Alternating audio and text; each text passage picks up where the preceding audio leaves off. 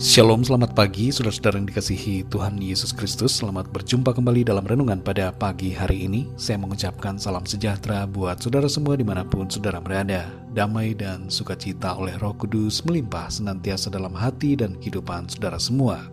Sebelum kita mendengarkan renungan firman Tuhan, mari sama-sama kita berdoa. Kami datang di hadiratmu ya Bapa di pagi hari ini, mengucap syukur karena kemurahanmu berkat dan perlindunganmu dari malam hingga pagi hari ini. Terima kasih buat kesehatan, kekuatan, dan segala berkat Tuhan. Pada saat ini kami mau mendengarkan sabda firman-Mu, urapi setiap kami, dan berikan kami pengertian untuk kami dapat mengerti akan kehendak-Mu. Dalam nama Tuhan Yesus kami berdoa. Haleluya. Amin.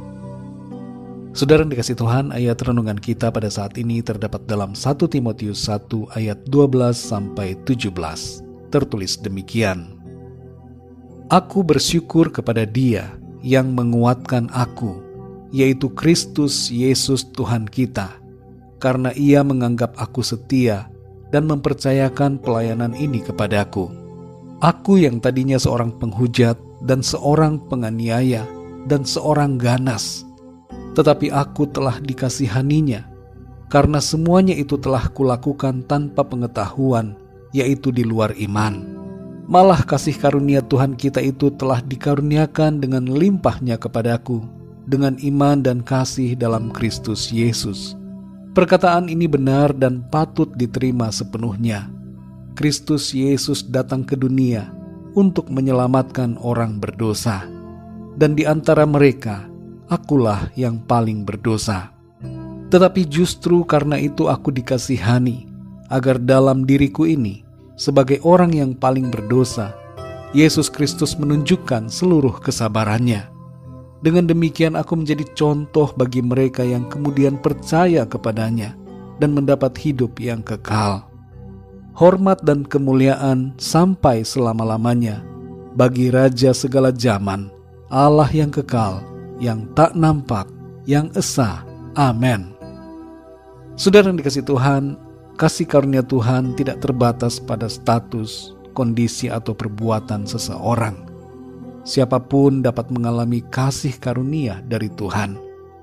Sekalipun secara manusia tidak layak dan tidak pantas untuk diselamatkan, tapi kasih karunia Tuhan tersedia bagi semua orang yang berdosa. Rasul Paulus dulunya adalah seorang penghujat dan penganiaya jemaat yang sangat ditakuti.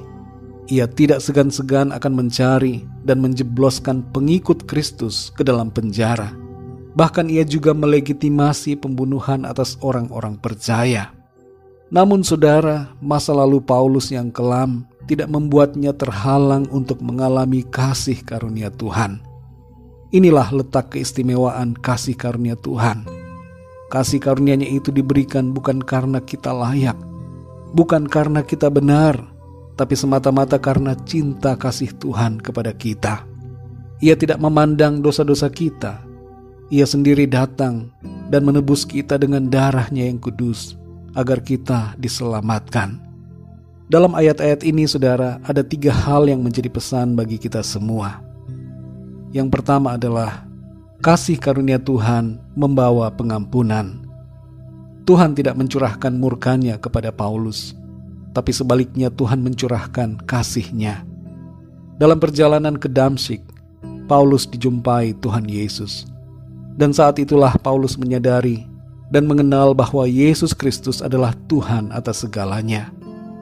Paulus mengalami pengampunan Tuhan di ayat 15 dan 16 kita dapat membaca bagaimana Paulus mengakui keberdosaannya dan mengagumi kesabaran dan kemurahan Tuhan dalam kehidupannya. Saudara yang dikasih Tuhan, apa pun kondisi saudara saat ini, Tuhan mau mengampuni dan menerima saudara. Mungkin ada di antara kita yang telah terjerumus ke dalam dosa dan kita menganggap tidak layak. Ingatlah saudara, kasih karunia Tuhan masih tersedia buat saudara datanglah kepada Tuhan Yesus. Ia mau mengampuni dosa dan kesalahan kita oleh kasih karunia-Nya. Yang kedua, saudara, kasih karunia Tuhan membawa sukacita dan syukur. Di ayat 12 Rasul Paulus mengucapkan syukur kepada Tuhan atas kasih karunia-Nya dalam hidupnya. Ia bersuka cita karena keselamatan yang telah ia terima dalam Kristus. Saudara yang dikasih Tuhan, setiap kita yang hidup dalam iman kepada Kristus mengalami sukacita dan hati kita penuh dengan ucapan syukur karena kasih karunia-Nya yang heran dan ajaib. Kehidupan yang kita jalani mungkin diwarnai berbagai persoalan, tapi kita selalu dapat bersyukur dan tetap bersuka cita karena kasih karunia Tuhan yang begitu besar yang diberikannya kepada kita. Yang ketiga, saudara, kasih karunia Tuhan membawa perubahan. Di bagian akhir dari ayat 12, Paulus menyampaikan bahwa Tuhan memberikannya kepercayaan untuk melayani Tuhan. Perubahan terjadi ketika ia mengalami kasih karunia Tuhan. Setiap kita pun demikian, saudara. Ketika kita mengalami kasih karunia Tuhan, secara spontan kita akan mengalami perubahan nilai dan sikap. Habitus atau kebiasaan kita berubah. Respon kita pun berubah. Kita menjadi ciptaan baru dan menjadi pribadi-pribadi yang tunduk kepada Tuhan, yang memandang kehidupan ini sebagai sebuah pelayanan dan pengabdian kepada Tuhan. Saudara yang dikasih Tuhan, kita diselamatkan hanya oleh karena kasih karunia Tuhan. Itu bukan hasil usaha kita. Karena itu saudara marilah bersyukur, bersuka cita, dan melayani Tuhan dalam sepanjang perjalanan hidup kita di bumi ini. Kasih karunia Tuhan akan memampukan kita semua. Mari kita berdoa saudara. Bapa kami yang di sorga, Bapa dalam nama Tuhan Yesus Kristus, kami bersyukur untuk firman-Mu yang mengingatkan kami, memberikan kami pengertian, dan kami menyadari bahwa kasih karuniamu begitu besar.